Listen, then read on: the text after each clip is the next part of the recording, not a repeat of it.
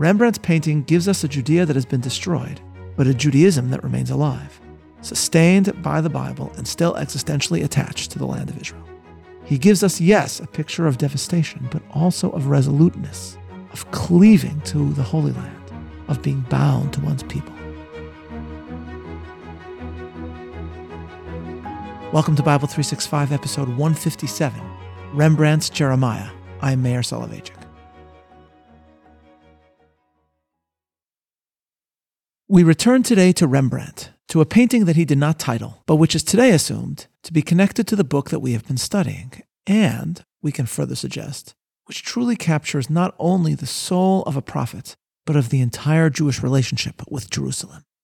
Let us begin by analyzing the image that has been sent to you, created by Rembrandt very early in his career in the 1620s.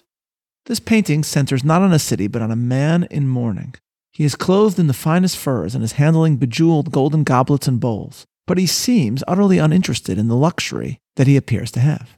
The source of his sadness is not immediately apparent, but if one studies the canvas carefully, one finds on the left side that Rembrandt has given us a whole other scene a city in flames, marauders attempting to scale its walls, and, if you look very carefully, all the way on the left, a man fleeing the scene with his hands over his eyes. Now, Rembrandt, as in most cases, did not give a name to this canvas. So, what scene has he given us here? One suggestion put forward is that Rembrandt is showing us the first city to be destroyed in the Bible, Sodom. According to this interpretation, the man mourning the destruction is Lot, Abraham's nephew, who chose to dwell in that city for its wealth and abundance, only to lose everything and take refuge in the mountains. This approach would further suggest that the man fleeing the city is Lot himself, who was ordered by the angels that rescued him not to look back on the city as it was engulfed in flames. Rembrandt, according to this approach, is giving us several scenes involving the same person at different moments in the story. But this interpretation is problematic. Lot fled Sodom surrounded by his family and the escorting angels, whereas the man covering his eyes in Rembrandt's painting is all alone. Moreover, the mourning man that is Rembrandt's subject is leaning on a book, which is clearly identified as a Bible seemingly drawing support from the Word of God. Such a scene is impossible to involve Lot, who lived before the Bible was written. It is therefore assumed today by most scholars that the city being destroyed in the painting is Jerusalem. The marauders are the invading troops of the Babylonian king Nebuchadnezzar, and the man in the center of the scene who is mourning is the most famous mourner of Jerusalem, the prophet Jeremiah. It was he, as we have been learning, whose predictions of Jerusalem's destructions was largely ignored by the residents in the doomed city. And it was Jeremiah who authored the biblical book that we will later learn, the book read by Jews mourning for Jerusalem on the ninth of Av to this day, Eicha, the Book of Lamentations. According to this approach, the man on the side of the scene, with his hands over his eyes, fleeing, is the one described in the book of Jeremiah itself, chapter 39, verses 1, 2, and 3 through 8. In the ninth year of Zedekiah king of Judah, in the tenth month, came Nebuchadnezzar king of Babylon and all his army against Jerusalem, and they besieged it. And in the eleventh year of Zedekiah, in the fourth month, the ninth day of the month, the city was destroyed. And it came to pass that when Zedekiah the king of Judah saw them and all the men of war, that they fled and went forth out of the city by night by the way of the king's garden, by the gate betwixt the two walls, and he went out the way of the plain. But the Chaldeans' army pursued after them and overtook Zedekiah in the plains of Jericho. And when they had overtaken him, they brought him up to Nebuchadnezzar, king of Babylon, to Rivlah in the land of Hamath, where he gave judgment upon him. Then the king of Babylon slew the sons of Zedekiah in Rivlah before his eyes. Also the king of Babylon slew all the nobles of Judah. Moreover, he put out Zedekiah's eyes and bound him with chains to carry him to Babylon. And the Chaldeans burned the king's house and the houses of the people with fire, and broke down the walls of Jerusalem. As museum exhibitions have noted, the theory that Rembrandt is giving us the destruction of Jerusalem in the age of Jeremiah is further confirmed by the fact that the Dutch Bible in Rembrandt's age portrays a drawing of the prophet in a pose similar to that given to us by the artist. Rembrandt then is depicting a Jewish prophet in mourning for Jerusalem, and he places in the background a city in flames, as well as a Jewish king clutching his eyes, suffering blindness. That, according to this approach, is Zedekiah. A difficulty, however, remains. A careful examination of the book of Jeremiah reveals that nowhere does the prophet come upon fur, gold, or goblets, at least not explicitly. Where would Rembrandt get the idea of placing these at the center of the scene? In addressing this, answers have abounded.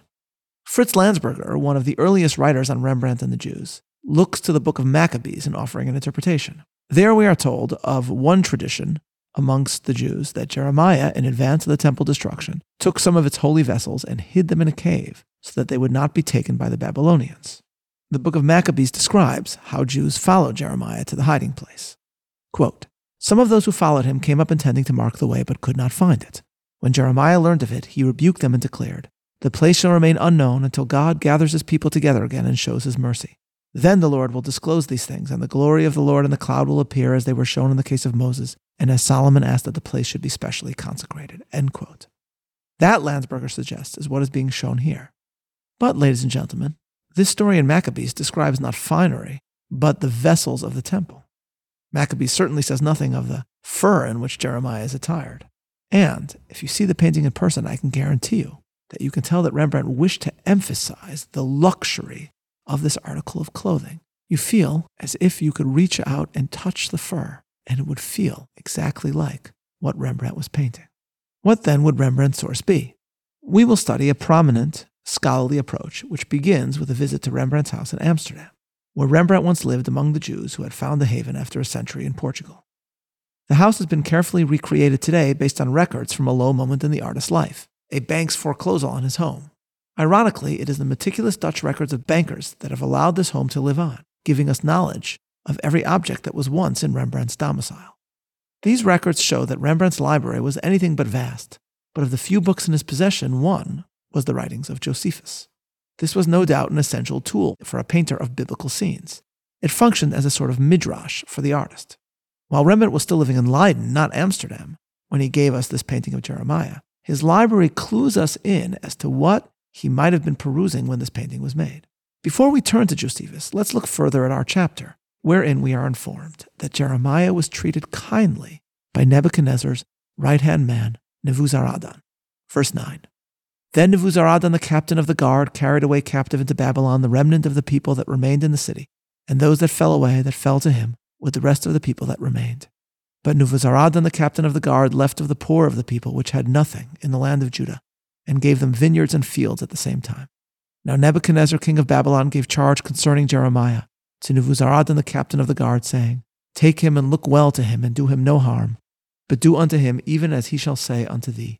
Jeremiah then describes how Nebuzaradan and his fellow Babylonians released Jeremiah. Verse 14. Even they sent and took Jeremiah out of the court of the prison and committed him unto Gedaliah the son of Achikam, the son of Shaphan, that he should carry him home. So he dwelt among the people. Nebuzaradan is called in Hebrew Rav Tabachim, which is commonly translated as some version of captain of the guard, though there are certainly other ways to translate this phrase. Be that as it may, the fact remains that whatever his precise position, Nebuzaradan clearly is important to Nebuchadnezzar, and Nebuzaradan seeks to treat Jeremiah well, based on the king's command, presumably because they know that the prophet had counseled surrender. We are told further in the text that Jeremiah was rewarded by the Babylonians and allowed to dwell among his people. But Josephus's Antiquities expands on this. Here is what he writes. Now the general of the army, Nebuzaradan, when he had carried the people of the Jews into captivity, left the poor and those that had deserted in the country, and made one whose name was Gedaliah the son of Achikam, a person of a noble family, their governor, which Gedaliah was of a gentle and righteous disposition. He also commanded them that they should cultivate the ground and pay an appointed tribute to the king. He also took Jeremiah the prophet out of prison and would have persuaded him to go along with him to Babylon. For that he had been enjoined by the king to supply him with whatsoever he wanted. And if he did not like to do so, he desired him to inform him where he resolved to dwell, that he might signify the same to the king.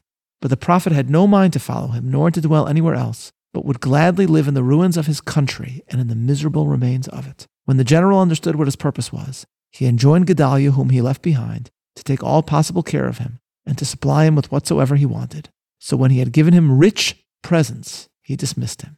Accordingly, Jeremiah abode in the city of that country which was called Mizpah, and desired of Nebuzaradan that he would set at liberty his disciple Baruch the son of Neriah, one of a very eminent family, and exceeding skillful in the language of his country.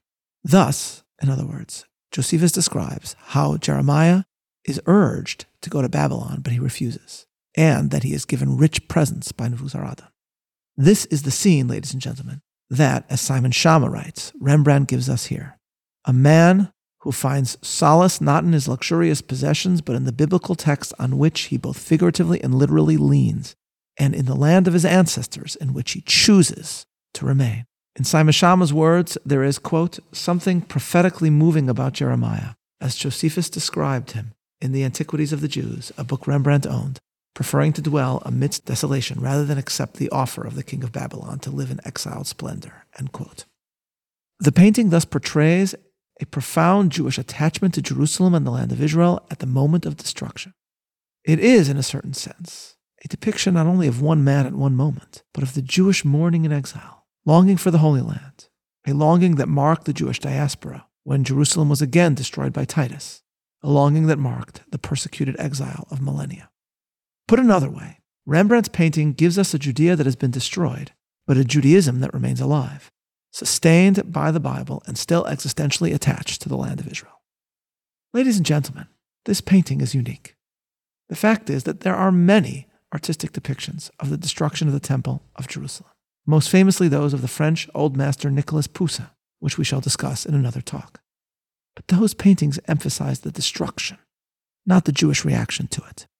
Rembrandt, in contrast, through his sensitive depiction of the prophet Jeremiah, puts front and center not the destroyed Jerusalem, but the mourning Jew.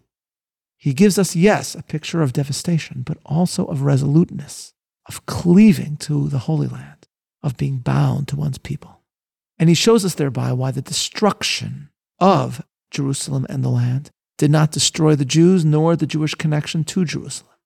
I have had, ladies and gentlemen, the opportunity to see this painting several times in Amsterdam, but also in the Holy Land when it was on loan to the Israel Museum.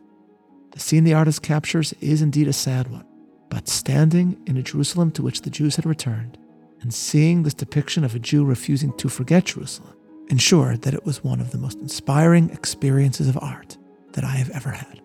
This is Meir Soloveichik, looking forward to learning together tomorrow. Signing off.